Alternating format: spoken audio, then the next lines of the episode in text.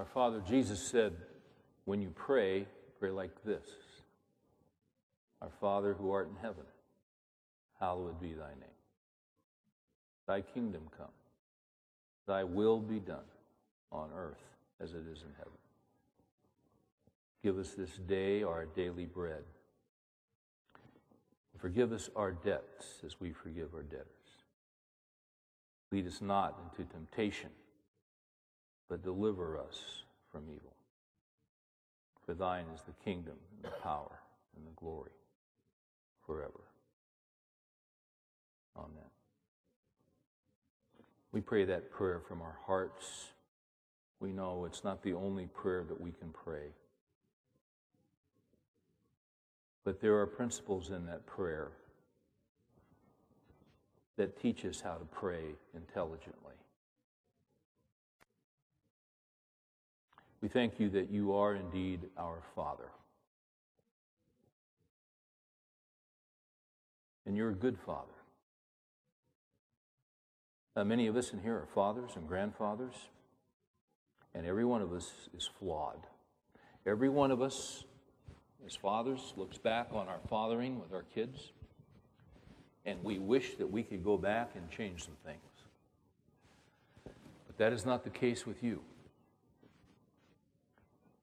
because you are perfect. You have never made a mistake with any of us.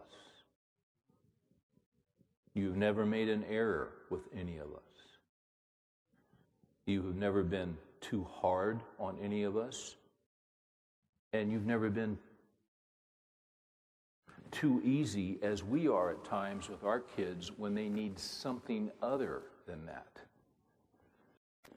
Your, your parenting is perfect. We have times when we think that you have not been fair with us. We are wrong. It's our perspective that's skewed. Sometimes we have expectations that things are going to be a certain way, and when they're not, we get angry with you. But that's not unlike our kids when they were little. We've seen that same behavior in them. We don't want to be perpetual spiritual children. We want to grow into mature men. You gave us life, you gave us spiritual life, you called us to know Christ. And the whole purpose of that life is not only to save us, but to mature us and to grow us up. You were very, very concerned about our growth you were very concerned about our progressing into greater maturity. And, and sometimes, Lord, if the truth were known, we're not all that concerned with that because we enjoy being comfortable and we like things the way they are, and we have certain things that we would like to continue to have in our lives because they make us comfortable. But because you're God and because you're a good Father, you often interrupt our comfort and you move us to the next level of maturity, which always involves a process of pain. It always involves a process of some kind of an affliction. It always involves some kind of trouble. There are times when we get tired of the battle and we get tired of the process. But you keep moving us on to maturity. I pray tonight that as we come to study your word, that you'll give us right hearts and that you'll give us right attitudes. If there is a bitterness, if there's an anger in our hearts, I pray that you'll convict us. And I pray that we would be men enough to look at our own hearts and to examine ourselves and, and to see if, if there is something wrong inside of us. So many times we think you have not done what you should have done. But in actuality, that's not the case. We're the ones who are in error. So open our eyes. We all have blind spots. Help us to see what you're trying to do and accomplish in our lives and enable us to submit to you and to trust you.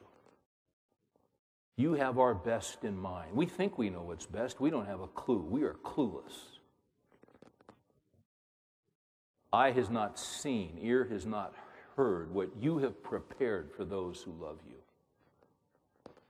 You have our best in mind. Lord, you have things in mind for us that we can't even imagine. Now, to Him who is able to do exceeding abundantly beyond anything we could ever ask or think. And that one is you. We put our trust in you. We put our hope in you. We ask you to instruct us tonight. Get us straight. Calibrate us with your truth. Where we need fixing, fix us. That would be our prayer tonight. In Jesus' name, amen.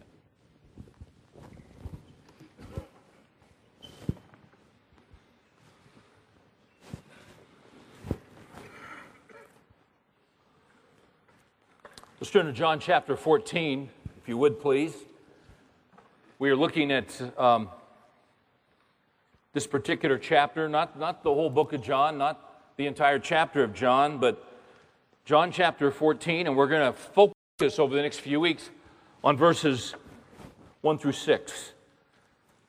Uh, th- these are verses that I think are particularly poignant to our day and to our times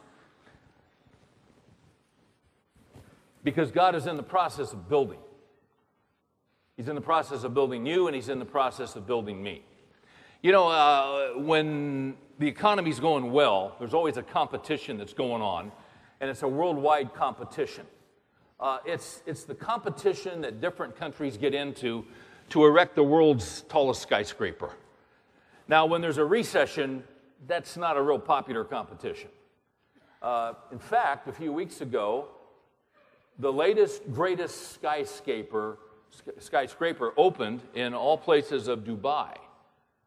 Now, uh, nobody is inside of it, but it did open, uh, is what I understand. I actually went online because uh, it, it's fascinating. You, you can read about these uh, skyscrapers, and, uh, but before this one opened in Dubai, the highest skyscraper in the world was in Taiwan. But now, this new one in Dubai, uh, it matched the height of the one in Taiwan, plus, you could put the Eiffel Tower on top of the one in Taiwan, and then you've got the one in Dubai. Uh, th- these are amazing structures. They, they, they just keep building them. This one in Dubai is 202 stories high. World's highest swimming pool, world's highest mosque, world's highest debt on a building is on this building in Dubai. But when you look at these skyscrapers, and you look at them around the world and you get online and you know, go over the internet and see where they built them in Taiwan and China and all this. It's amazing stuff.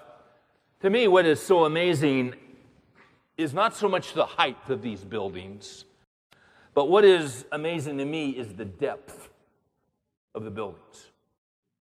This skyscraper in Dubai that they just finished took them five years to construct it.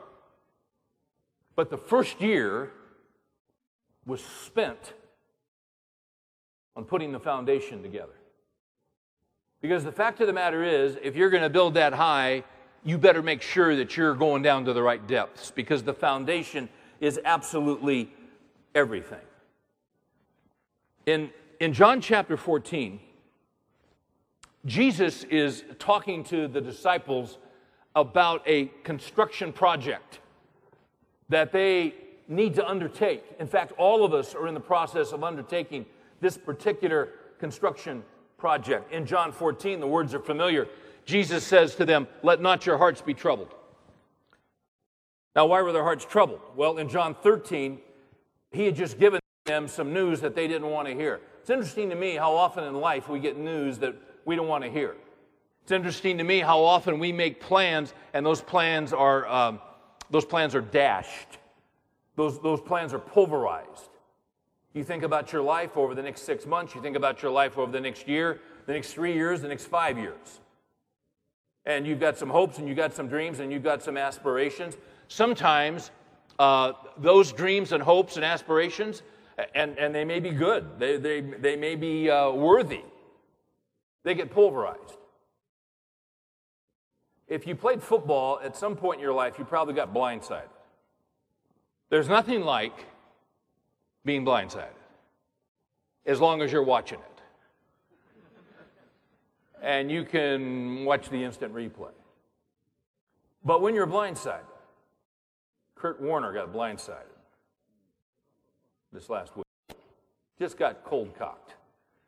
And they had the close up, and you can see him. He's on, he's just laid out, and he's just, he's just trying to figure out where he is, and he's trying to figure out what happened. Now, that happens all the time in football, it happens all the time in life. The disciples had just been blindsided in um, John chapter 13, and it was Jesus who blindsided them. Jesus had been with them now for three years. These were just regular guys, just working class guys. Uh, you know, you got some tax collectors, you got some fishermen, you just, you, you got some guys just going about their business, but Jesus called them. And when he called them, it changed their whole lives. And, and, and their lives had taken a turn that they could not have ever foreseen. Here they are with the Son of God. They're traveling with him. He's instructing them. He's teaching. They're with him all the time. All the time, they're with him.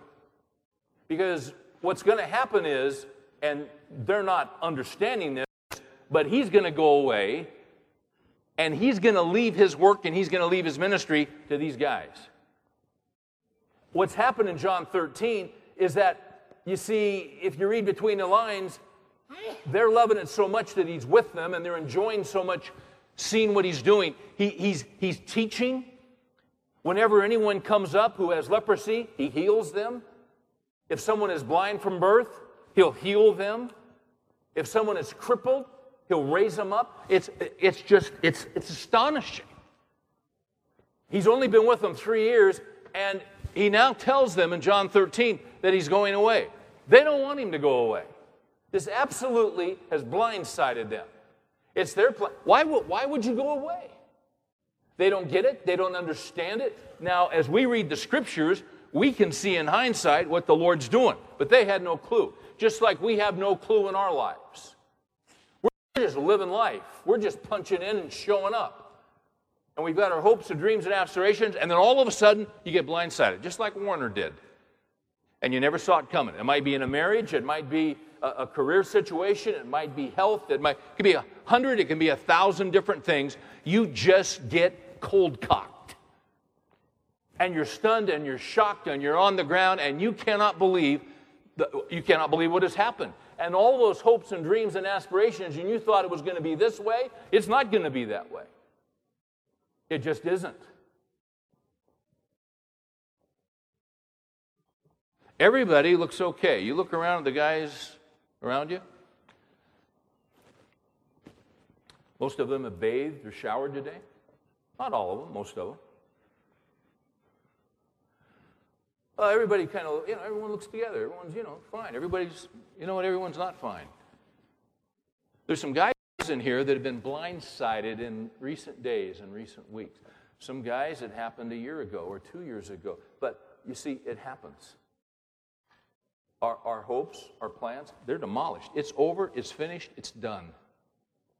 It's beyond repair. Jesus says, I'm going away. They don't want him to go away. That was the worst possible news that they could hear. Now, when, when, when you get blindsided and your hopes and dreams and what you hoped was going to happen isn't obviously going to happen, what happens? Well, something happens inside you. Jesus said to these guys, after giving them this bad news, Jesus said, This is very interesting. He said, Let not your hearts be troubled. See, everybody looks calm. It's possible to look calmly outside and be absolutely in turmoil, even as you're sitting here. Jesus said, Let not your hearts be troubled. Well, why shouldn't they let their hearts be troubled?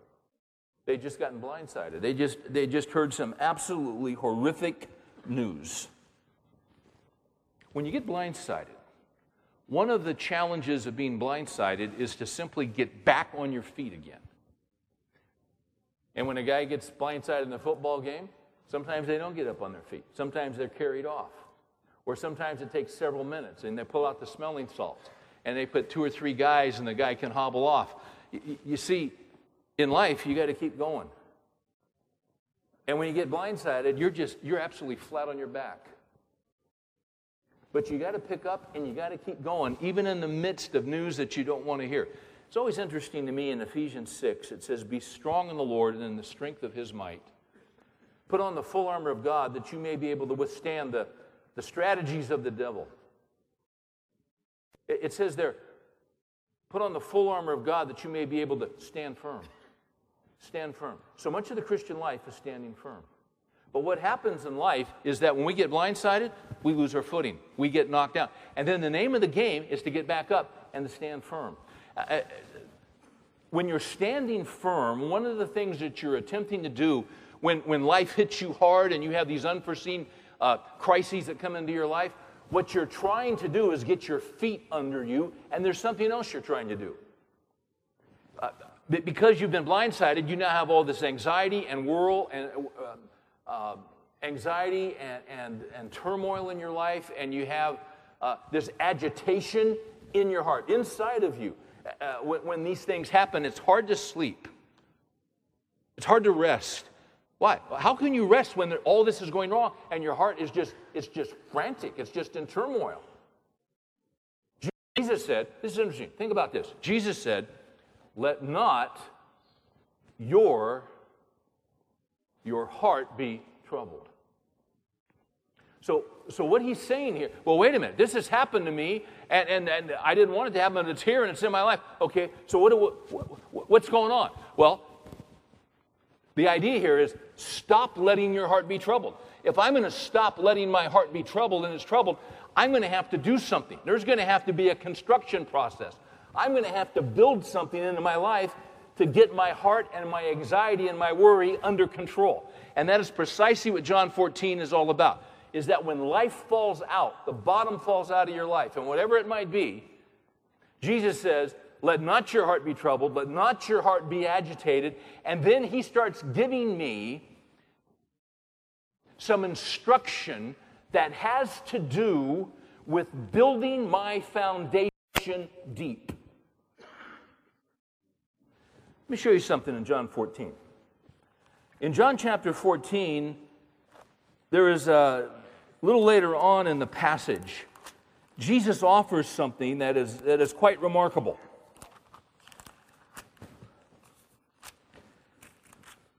If you look at verse 27, Jesus says, Peace I leave with you. My peace I give to you. Not as the world gives, do I give to you. And then he says the words again Do not let your heart be troubled, nor let it be fearful. As I was coming in tonight, uh, saw a bunch of guys. One of the guys I saw, ran into, we had a conversation weeks and weeks ago, and he told me about an event that happened in his life that absolutely blindsided him. And if you knew what had transpired in his life, you would understand that his whole life, his, uh, uh, uh, uh he just got hammered. It could not have been any worse. And when I saw him, I thought, oh, and I just heard for him and we got within talking distance. I said, Hey, how you doing? He said, You know, I'm doing surprisingly well. I didn't expect that. I said, Really? He said, You know, Steve, I can't explain it, but I have this peace. That's what he said. Kind of shocked me. He said, I've got this. He, he, he, he said, this, this will sound kind of strange, but I got to tell you, I'm almost to the point of being grateful that it occurred, as bad as it is. What? I, that kind of shocked me. Now, why did it shock me? It's exactly what Jesus is saying here. He has experienced in the midst of a tragedy beyond belief he has experienced and is experiencing the peace of God. He said, I, I feel set free. See, that's kind of what Jesus did when he was in Capernaum and when he was out there on the mountains. Jesus would touch somebody's life, and you know what would happen? They'd be set free. We talked last week about how it is that the Lord builds into our lives and, and, and how it is that He wants us to grow. This, this construction process, what does it involve? It involves, it involves a lot of thinking. Um, Christianity, we said last week, is a thinking man's game. Christianity is a thinking man's battle. How is it that you can experience peace your hopes and dreams have been dashed and, and absolutely pulverized? How in the world can that occur? How can this occur where Jesus says, Peace I leave with you, my peace I give to you, not as the world gives, do I give to you? So, in other words, the peace that Jesus gives is different than the peace that Jack Daniels gives. Right? The peace that Jesus gives is different from a, a, a hopeful peace that you, you pursue, pursue in, in pornography or, or sexual immorality. There is a peace that he gives that is not like anything in the world. It's a peace which passes understanding. I was talking to someone not too long ago, and, and they were dealing with a lot of stuff. This guy had a lot of stuff going on in his life, a lot of major issues, a lot of major decisions coming up. Young guy. He's having trouble sleeping. He's, he's going one, two nights, no sleep, maybe catches two hours. He's got to go up and go again. He's just not getting any sleep. I said, Can I throw something out to you? And he goes, Yeah. I said, Why don't you try taking Philippians 4? And when you can't sleep and you're kind of frantic, take Philippians 4. Be anxious for nothing. But in everything, by prayer and supplication, with thanksgiving, let your requests, whatever it is that's concerning you, be made known unto God. And the peace of God, which surpasses all comprehension, shall guard your hearts and minds in Christ Jesus. I, I, I said, what I would do is just run that through your mind slowly, uh, real slow. Be anxious for nothing. And then think about, for not, well, I'm anxious about this and this and this. Okay? So, so just say, that's what I'm anxious about, Lord. Be anxious for nothing. But in everything, by prayer, which is what I'm doing in supplication, with thanksgiving. I said, just work that verse through.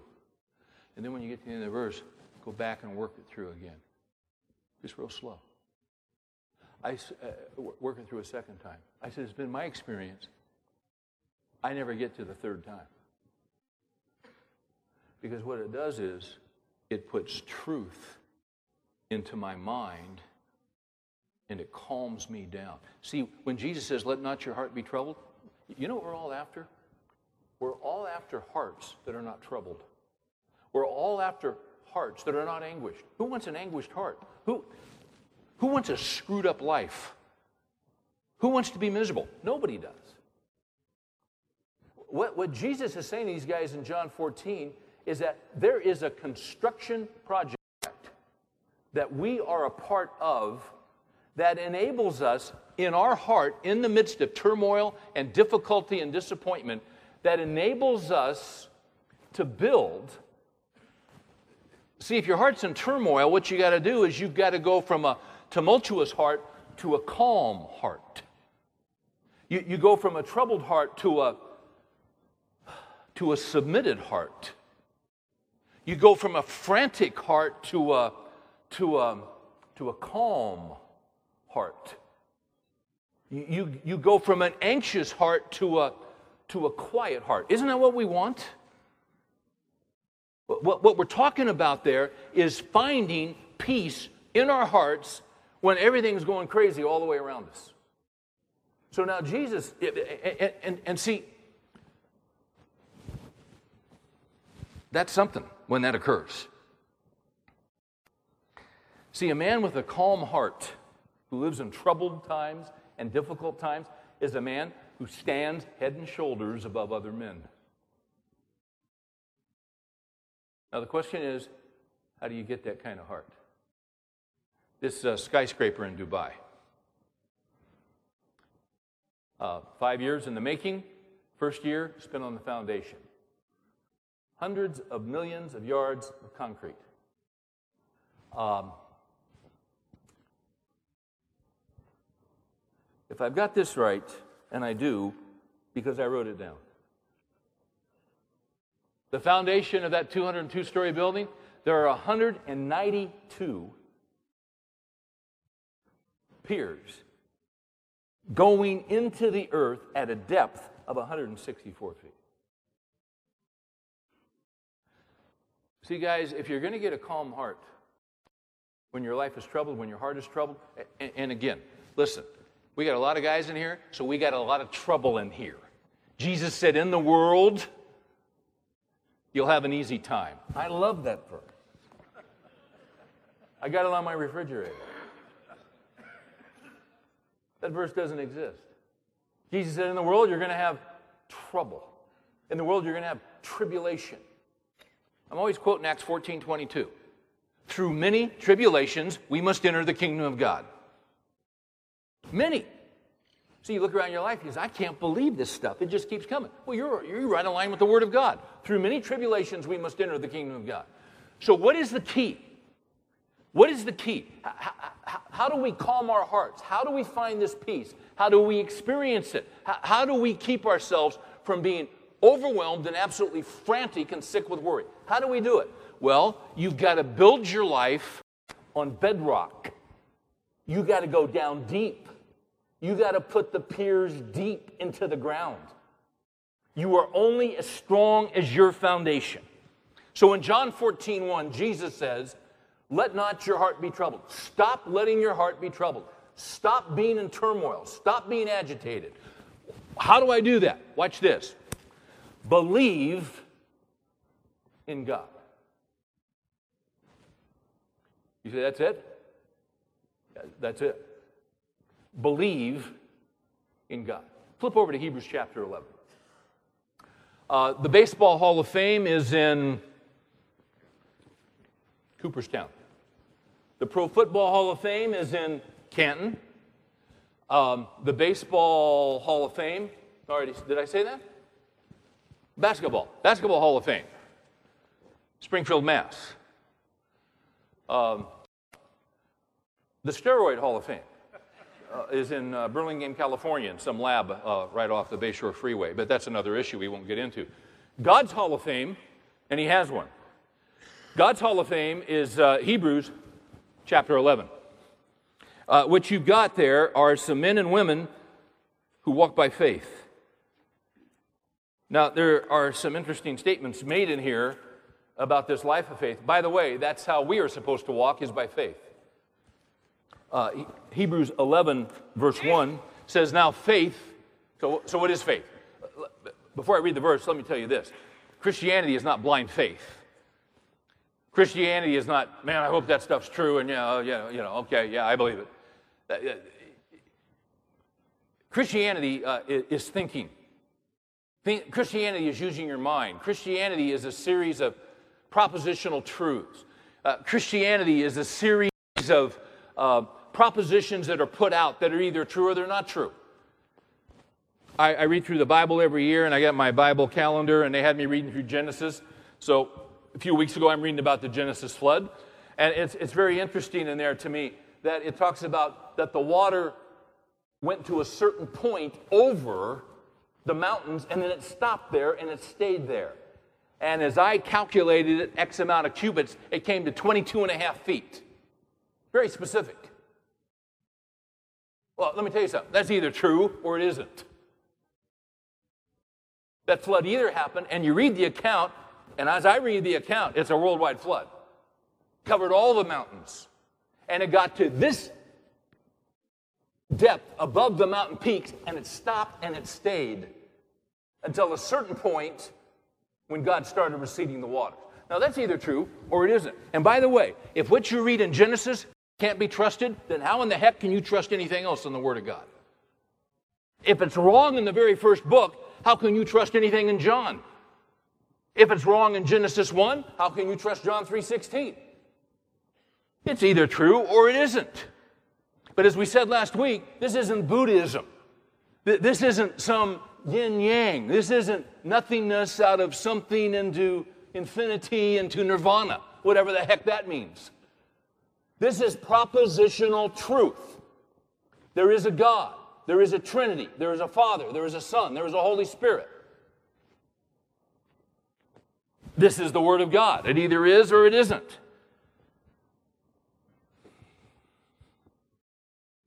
It's interesting in uh, Hebrews 11, it says this, verse 1. Now, faith is the assurance of things hoped for, the conviction of things not seen.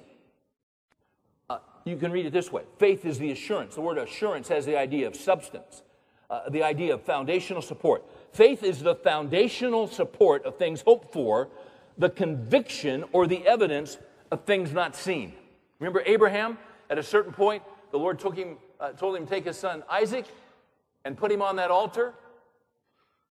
Take that knife and put it down to his heart and kill him. He took that knife, he went high, and God said, That's it. God was testing his heart. But he was finding out if Abraham was willing to trust him or not, and Abraham was willing to trust him.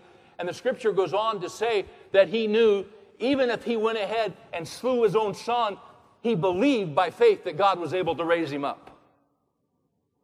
That's walking by faith. Now, are we in those kinds of crises and those kinds of situations? Not normally, but that was one that he was in. He had to live by faith. Look at verse 6. It says, Without faith, it's impossible to please him. This is, this is a remarkable passage here. Without faith, it's impossible. The Christian life is a life of faith. Every guy in this room, in some area of your life, you're walking by faith. Uh, you know, we all have uh, plans and goals for our lives, and we have different areas of our lives, and we want to see certain things happen. Uh, in, in your life, you will never get your life the way that you want it to be. You just won't. You got all your goal, you know, financial, business, family, all that stuff. The way you want life to be, it'll never be.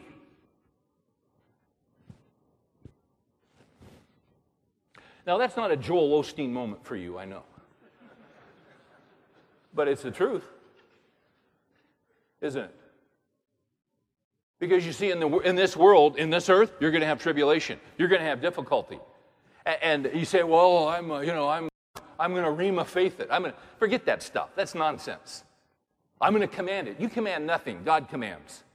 You submit to the word of God. God is great. You're a punk.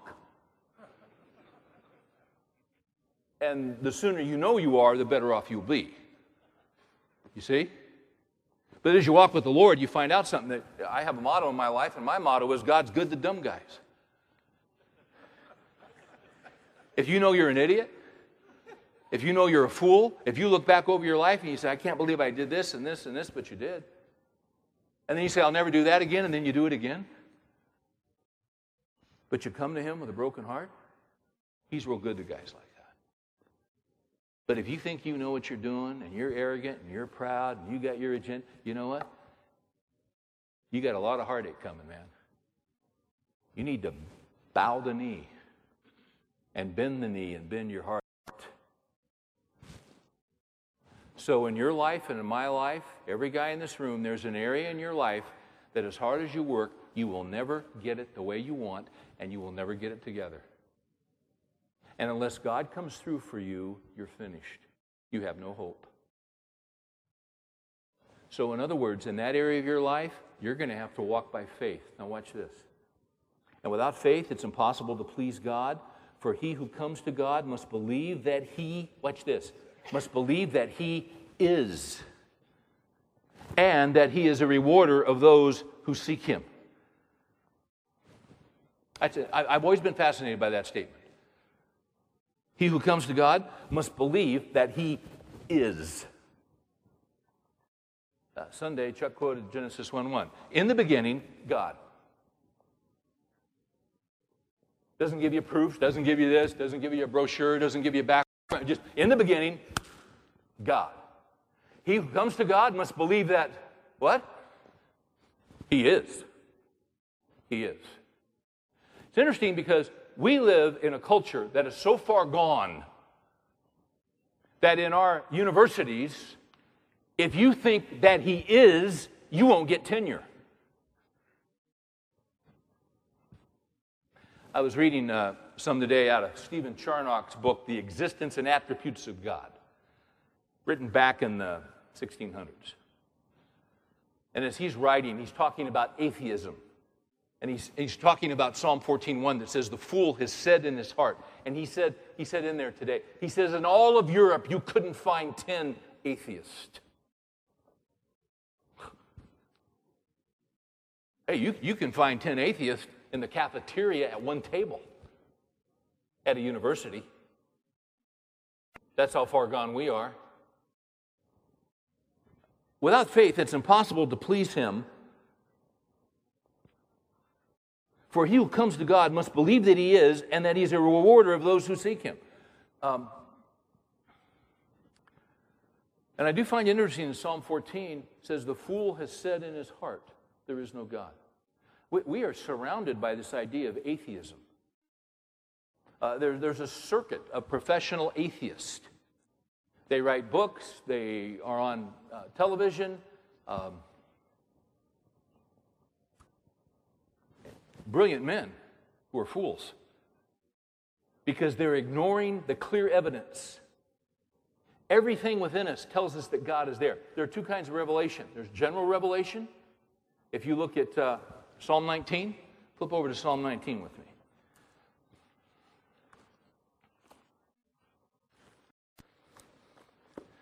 See, everybody knows that God exists. Everybody knows that God is there.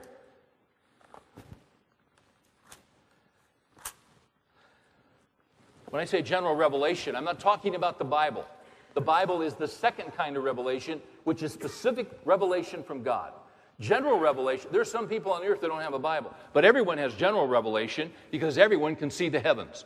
The heavens are telling, now watch this, the heavens are telling of the glory of God. In other words, the heavens are speaking of the glory of God. The heavens are proclaiming, the heavens are, hey guys, the heavens are preaching the glory of God. Every time they send pictures back from the Hubble telescope, what an amazing God. What an amazing God. The heavens are preaching the glory of God, and their expanse is declaring the work of his hands. Day to day pours forth speech and night to night reveals knowledge. You look at those stars, it's unbelievable. And we, the, the, the stronger the telescopes get, the more knowledge we get. But watch this, verse 3 there is no speech, nor are there words. Their voice is not heard, but it's still revelation.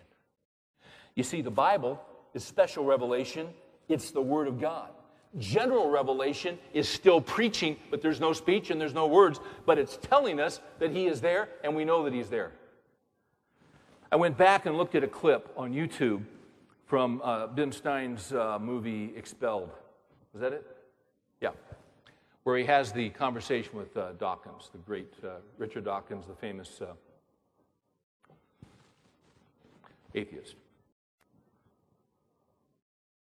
I had to just go look at it again because at a certain point, it's very interesting because Dawkins sort of gets himself in trouble because, you know, and, and Stein's just real low key and he's just, you know, just talking to the guy, not a big threat. But he's just talking, he's just asking questions. And, uh, and so Stein says, So you don't believe that the world was started by uh, the God of the, of the Bible? He goes, oh, Absolutely not. It's out of the question. Just absolutely not. He said, Okay, that's fine. He said, but when you look at the universe at all, he said, you've got a great mind. Do you see any, you see any evidence of design? He goes, oh, yes, I do, actually. Now, that's where he put his foot in it. Because those guys are not supposed to say there's intelligent design. But he may have been short a cup of coffee that day or something. I don't know. And he went ahead and said, oh, yeah, I see. And he says, yeah, I see design. And Stein said, you see design in the universe? He goes, oh, oh yeah, I do see design. He said, okay, so help me here. If there's no God, who was the designer, then what could it possibly be? We see design on the earth. He said, Well, it, it had to have come from another civilization. No, that's what he said. I mean, it's, it's sad, but it's also laughable. You know what he's saying? He's saying he believes in extraterrestrials. And somehow they brought seed to the earth, and they were the originators of. Well, then the obvious question is: so there are the, this other civilization, these extra civilizations. Uh, where did they come from? Where did they come from? See, makes no sense. There cannot be a God, but there can be another civilization. It doesn't add up. The fool has said in his heart, There is no God. Without faith, it's impossible to please him. For those who come to him must believe that he is. When I was reading a book this week by Paul Vitz on atheism, and Paul Vitz, as a young man, was an atheist, but at the age of 35, um, he found the Lord. Uh, and I meant to bring the book. Vitz has done a, uh, uh, a survey of famous atheists throughout history. And one of the things that's so interesting is when you delve into their family background, there's not a one of them that has a good, healthy, loving, affectionate, disciplined relationship with their earthly father. There's not a one. There's not a one. Because you see, something has happened in that relationship, which they have then transferred to the Heavenly Father. There's such a need, there's such a pain, there's such a, uh, a scar that they immediately transfer that then to the Heavenly Father. And, and then he goes on and talks about great theists in history. Great men who believed in God. And it's interesting, their family relationships, relationships with their fathers, not all perfect, but healthy. Healthy. Healthy. Sometimes there are issues. Took them years to work them out, but they worked them out. They worked on it. There was a health. There was an openness. There was a give and take. It was not a dysfunctional family. Dysfunctional families don't deal with reality. Functional families deal with reality. It doesn't mean you don't have junk, but it means you deal with your junk. It's amazing to me. The guys I have known personally, I've known guys that have walked away from faith in Jesus Christ. I've known guys that are campus leaders doing evangelism for Christ who have nothing to do with Christ, in fact, are actively working to turn people away from Christ. I know more than one of them. What they all have in common is horrific relationships with their fathers.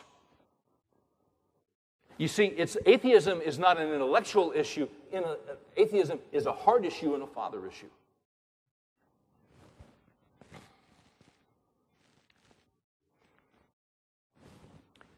When, when our lives get troubled and when we get hurt, sometimes we question the Father. I was reading an article this week by R.C. Sproul, and uh, great theologian. And Sproul uh, tells the story of something that happened to him and his wife back in um, you know, several years ago. By the way, before I read that, I got to just refer to this. We're talking about fathers. By the way, um, all the way in Scripture, all the way in the New Testament, Jesus talks about the Father. Do you know John 13 to 17? The word Father is used 53 times to describe God. 53 times. And on my way to R.C. Sproul, I can't believe. Here's this guy uh, who uh, twice a week would uh, sell his semen to sperm banks over the last 30 years. Uh, guy lives in the Midwest somewhere. Looks like just an average farmer guy. Uh, he, he has figured out he has over 400 children. He's worried, he's worried now that some of those children who don't know that they are his biological children might meet and marry one another. And what could be the resulting effects of that? Here are two of his daughters that tracked him down through the sperm bank and he took them out for ice cream. When I saw that, I thought, I wonder what these two girls think about God. And my clue is they've got some, uh, my, my, my sense is they've got some issues. Does this make sense to you? It makes a lot of sense to me. There, there are times when we struggle with disappointment with God for what God has allowed to happen. Sproul writes this in 1993, my wife and I were involved in a historic train wreck. The crash of the Sunset Limited into an inlet from Mobile Bay killed more passengers than any other Amtrak accident in history. We survived that eerie accident, but not without ongoing trauma. The wreck left my wife with an ongoing anxiety about being able to sleep on a train at night. The wreck left me with a back injury that took 15 years of treatment and therapy to overcome. Nevertheless, with these scars from the trauma, we both learned a profound lesson about the providence of God. Clearly, God's providence in this case for us was one of gracious benevolence.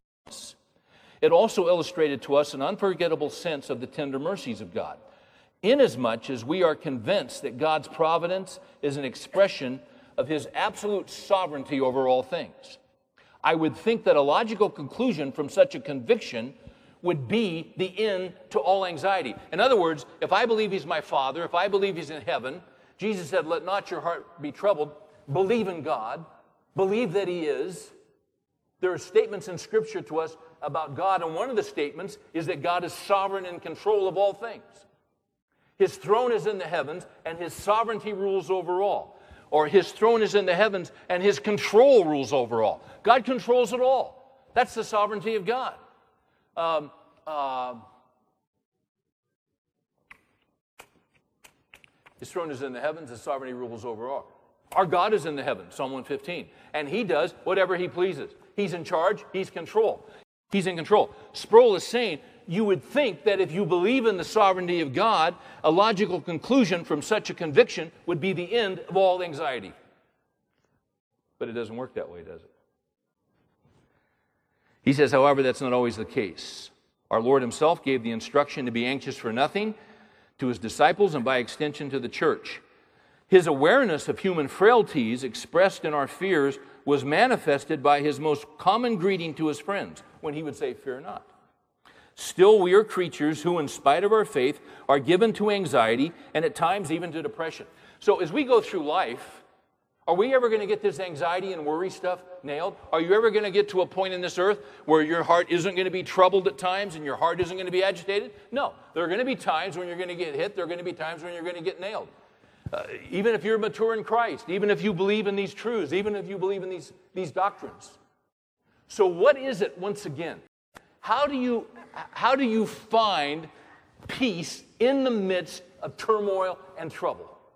Well, Jesus says if you're going to construct that deep foundation, and guys, we got to put the pilings down deep so that when, when the storms come, it doesn't go like this to us or like this, but there's just, it's this. It's this. We talk to ourselves, we speak to ourselves.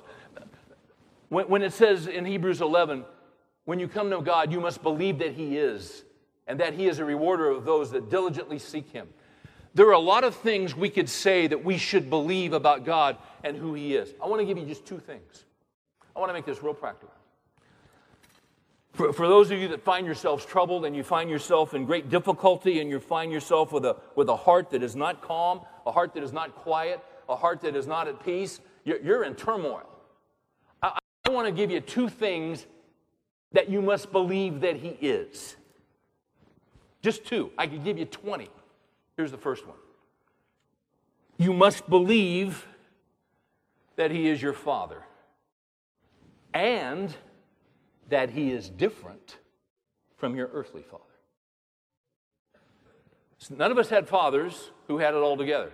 Some of us had good fathers, some of us had terrible fathers. Some of you guys were abused, a lot of us in here weren't abused. Some of us had fathers that were there for us and spent time with us and threw us footballs and coached our baseball teams and all that. Others of us have fathers that abandoned us. None of us had perfect fathers. But let me say this to you in growing in regard, you see, when, when you say you must, you must, when you come to him, you must believe that he is. Well, who is he? He's a father. Where for a lot of guys, that's a problem.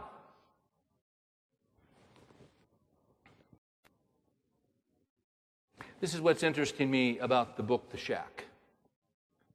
And whenever you mention The Shack, you cut the room in half. But you got, you got, you got the pros and you got the cons.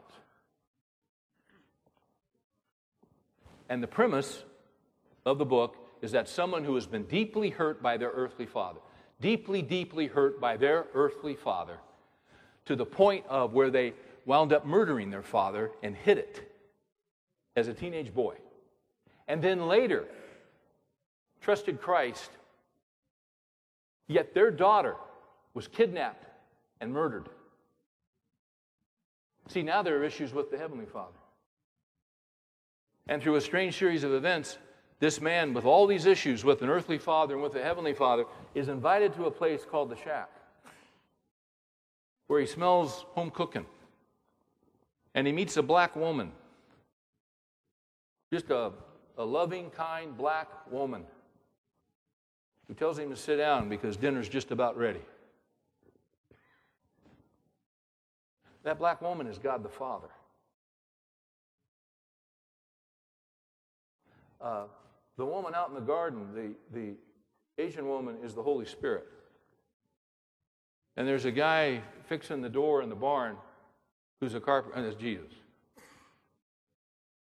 Now, I'm going to tell you something. When I got to that page, I shut that book and I put it down. Now, other people say, well, the good thing about that book is if you've been very wounded, this helps you relate to God the Father. Well, let me tell you something.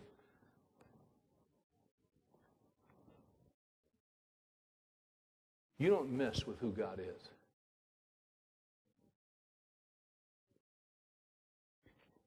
You don't change. When God is referred to in masculine pronouns, you don't come along and say, well, he can be female. You were playing with things you have no right to. Hey, when you're in the presence of God, you take off your shoes because you're on holy ground. He didn't say to Moses, pull up a chair and have some bacon. Of course, he wouldn't have said bacon, would he, come to think of it?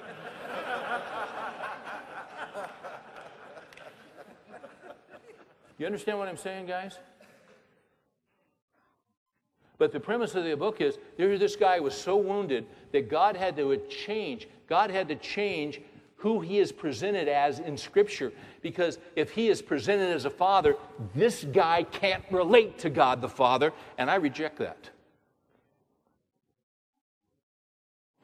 He is near to the brokenhearted, he saves those who are crushed in spirit.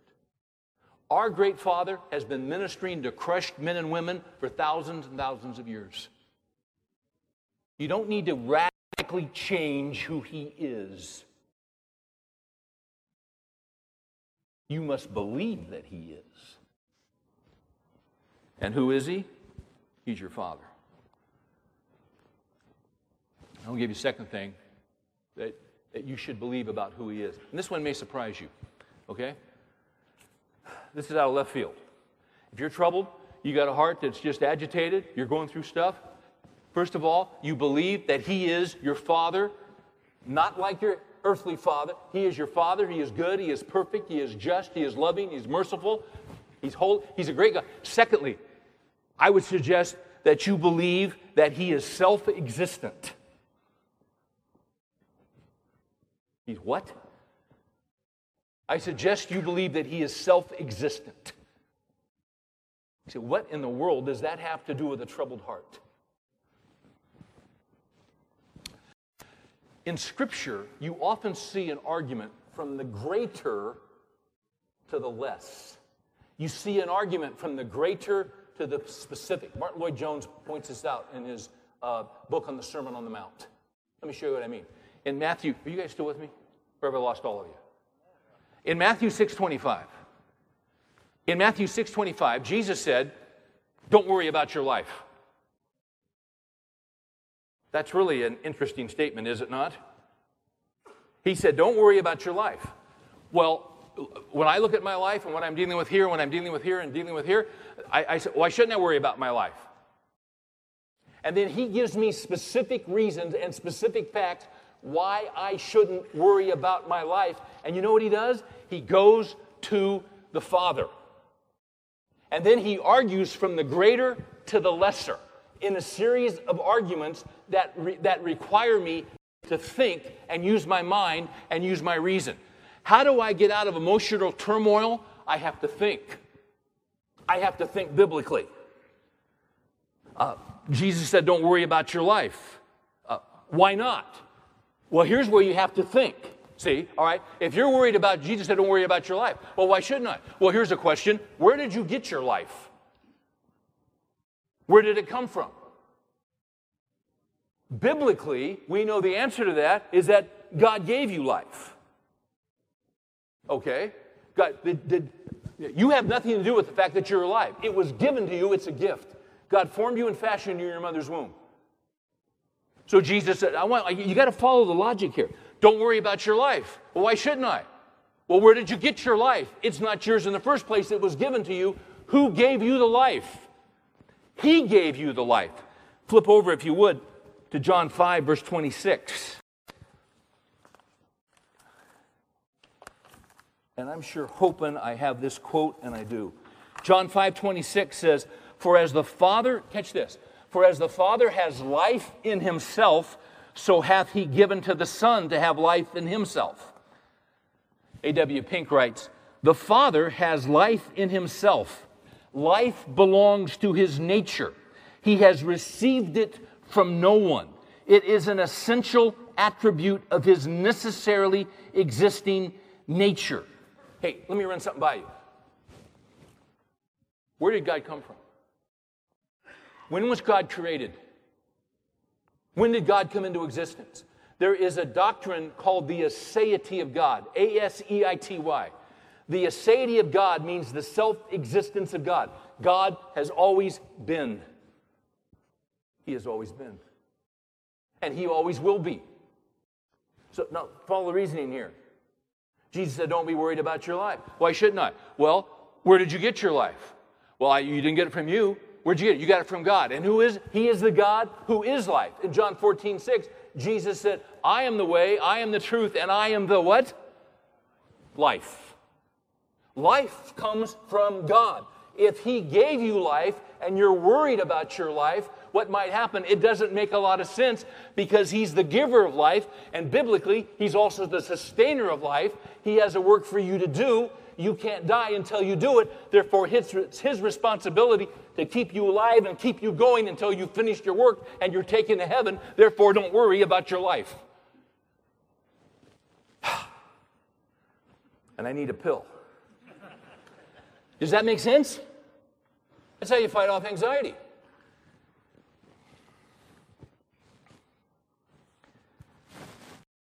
Let me read one more to you.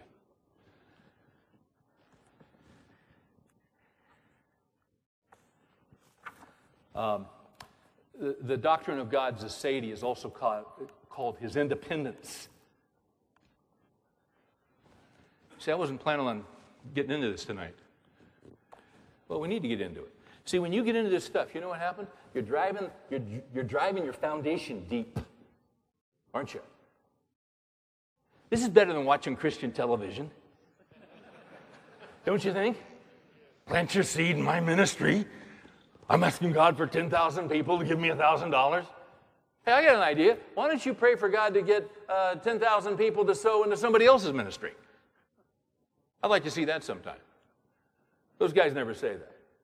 This is truth. Listen to this. Wayne Grudem says God's independence is defined as follows God does not need us or the rest of creation for anything, yet we and the rest of creation glorify Him and bring Him joy. This attribute of God is sometimes called his self existence or his aseity. Scripture, in several places, teaches hey, guys, I'm telling you, as you listen to this, it's going to bring down your troubled heart. It's going to calm it down. It's going to quiet your heart. Listen, listen. I know you're tired, but listen. Listen to this. Scripture in several places teaches that God does not need any part of creation in order to exist or for any other reason. God is absolutely independent and self sufficient. Paul pro- proclaims to the men of Athens, the God who made the world and everything in it. This is Acts 17 24 to 25. This God, being Lord of heaven and earth, does not live in shrines made more man, made by man, nor is he served by human hands as though he needed anything. Since he himself, watch this, since he himself gives to all men life and breath and everything. That's either true or it's not true. That's why Jesus said, Don't worry about your life because your Father, who is the giver of life and the creator of life, who contains life, who has always been, who never had a beginning, who has always existed. You say, How can that be? You'll never understand it, but it's who He is.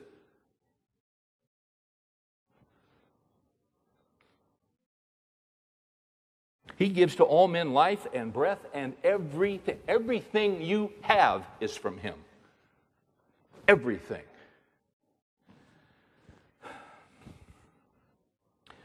Grudem says, with regard to God's existence, this doctrine also reminds us that only God exists by virtue of his nature, and that he was never created and never came into being. He always was. This is seen from the fact that all things that exist were made by him. Revelation 4:11 For you created all things and by your will they existed and were created. Moses tells us that God existed before there was any creation. Before the mountains were brought forth or you ever had formed the earth and the world from everlasting to everlasting, you are God. That's either true or it isn't. And I'm going to tell you something. If it's true, that calms my heart. What are you facing? You lost all your retirement money? Huh? I know guys I've lost every dime in retirement. That's trouble. Especially when you're 65 years old. That's trouble because you know what? You'll never get it back. You can't figure out a way to get back. What's going to calm your heart? You believe that He is. You believe that He is. You believe that He is. Um, can I finish by telling you a story? What are you going to say? No?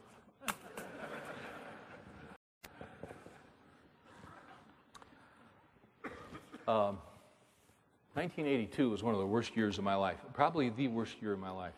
And the reason I know that it's 1982 is that every time I pull out my American Express card, it says on there, member since 1982.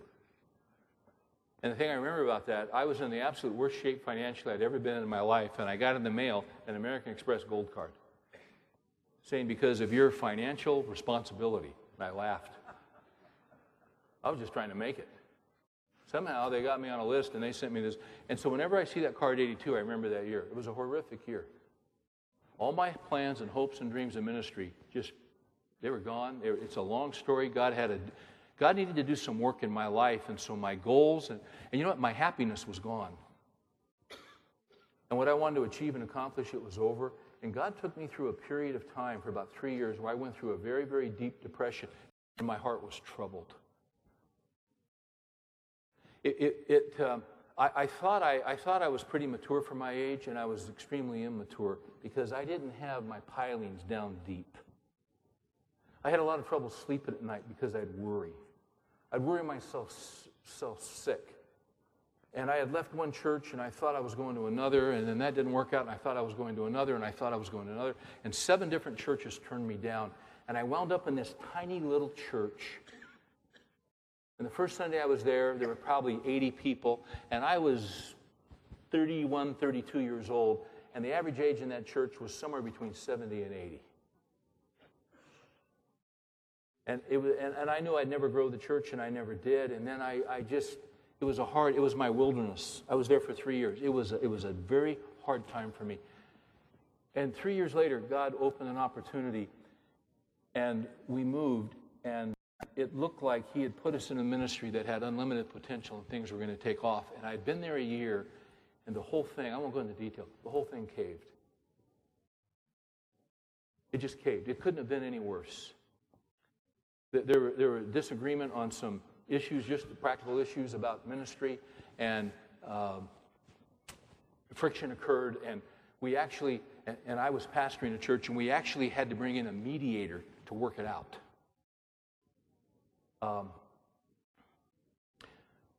I was finishing my doctorate at Dallas Seminary, and I was writing my dissertation and got an approval to write about this, this new method of ministry that I was involved in and we were all working towards. And it was going to be the new model for, for church planting across America.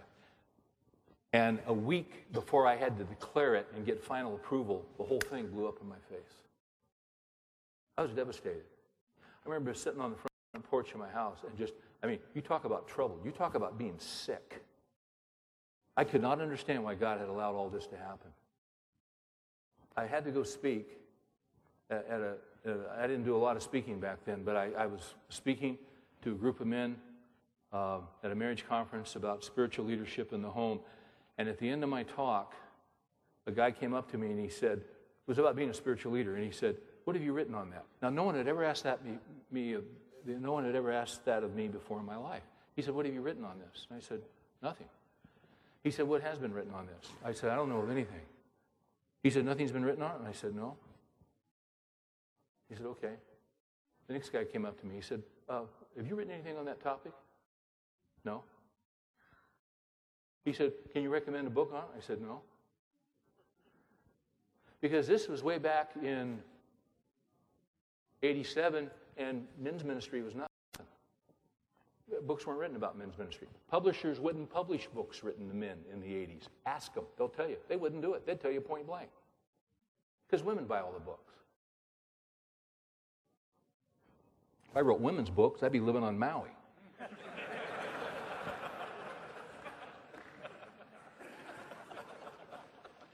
the guy says, What have you written on this? The next guy come up to me. He says, Hey, have you written anything on this? No. I go, What is this? I didn't count them all, but somewhere between 12 and 14 guys in a row asked me what I'd written on this subject of male leadership. By the way, the topic I was going to write my dissertation on blew up in my face. I had to have a new topic next week. I'm talking to Mary on the way home on the plane, and she said, Well, that's pretty clear, isn't it? I said, Yeah, I think it is. So I come down to Dallas Seminary to talk to Dr. John Reed because I got to sell him on this topic, and it's a big deal, and they got to approve it. And I was in a small group with some guys, and I said, Hey, guys, would you pray about this? Because I got to go get a. I didn't tell them what had happened, but I said, I need to get a new topic approved. And they said, Yeah, we'll pray. You know, so I came down and meet with Dr. Reed, and we, we go down and go to Chili's somewhere down uh, there off Knox Henderson or wherever it was, and we're talking, and he goes, Hey, this is a great idea. I like this. Spiritual leadership, da da da. You know, how a man leads a family. He goes, This is good stuff. I said, I got this idea that, you know, leading a family is like leading a small patrol through enemy occupied territory. He said, That's good, Steve. He said, You know what you ought to do? He said, You know what you ought to do? You ought to write on this. You ought to survey, you ought to survey like a thousand men around the country. You ought to ask them all kinds of questions about their leadership, about their families, about their ethics, about their. I said, Gosh, I've never done that. He goes, Well, you can do it. You get, you know, there's a, you can actually work with a firm and they'll help you put the questions together and run it through a computer. And I said, You can do that? He goes, Yeah, it's done in the academic world. It's fine because back then people didn't have computers like we do now. And he said, They'll help you put it together. I said, Well, what does something like that cost? He said, Oh, you could do it for probably 15, 15,000 bucks. I said, Well, good. Maybe I'll do several of them.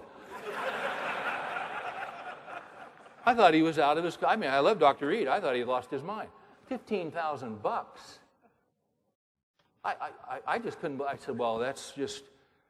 I said, wow, that's just out of the question. He goes, well, maybe, maybe just think about it. Kick it around. We got a couple weeks here. We'll give you an extension. But as far as the topic, we're on it. We're good. But see if you can't figure out. So I come back, and the guys in the small group, we meet the next week, and one of the guys said, Hey, how'd that deal go? I said, Oh, it went well, and I gave them this idea, and they really liked it, but it doesn't look like it's going to work. Well, why not? Well, because this, you know, and it's just 15,000 bucks, and, I, you know. Well, afterwards, um, we're walking out, and one of the guys hangs around, and he goes, Hey, Steve, he said, You need to do that thing. I said, Yeah, well, that, it'd be great, but I'm just not going to be able to do it because of the survey. He goes, No, you need to do it. I said, Well, I, am glad you're excited about it, but, but I don't have the 15 grand. He said, Well, I do. He said, Do you know this guy? I said, I've met him. He said he was George Gallup's assistant before he started his own company. He said, Call him. You call him Tuesday, I'll call him Monday, and I'll work it out. So that's what we did. Oh, by the way, where I was having difficulty in the ministry and wasn't seeing eye to eye with the leadership, we had to bring in an arbiter. Remember me telling you that? You know what we worked out at this little church? We worked out, they said, You preach on Sunday, but don't come into the office during the week. We don't want you in there. Aren't you working on some paper or something? I said, Yeah. He said, Work on that. So I did. For a year. Oh, and then that finished, and then a publisher heard about it and said, Hey, we'd like to turn that into a book. So I mentioned that to them. He said, Yeah, yeah, just work on that. Just don't come into the office.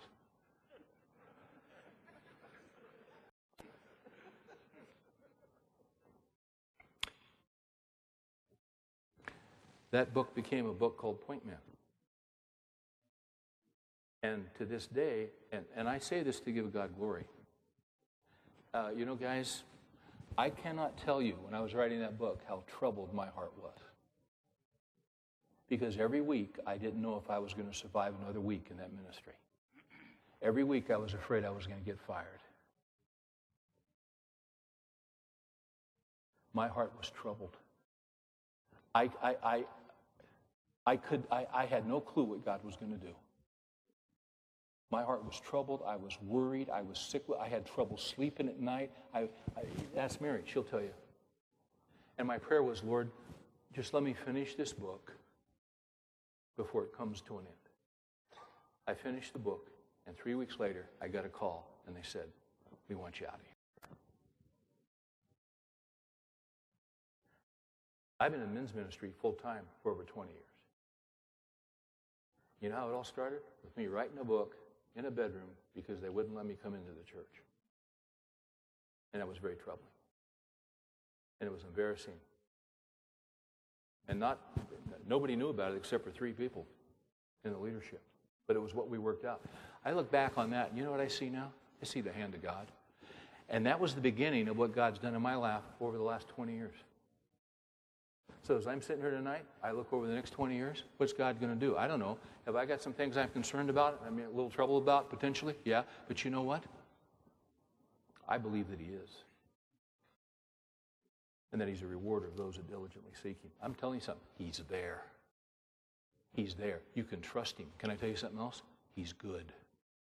Oh, and by the way, those guys that I kind of got crossways with, we got it all worked out. We got it all reconciled. And we just laughed at the goodness of God in our lives. A bunch of guys that didn't know what they were doing. But He made a way for us. So where are you? He knows where you are. Don't let your heart be troubled. Believe in God. He'll make a way, and He'll give you the peace which passes all understanding.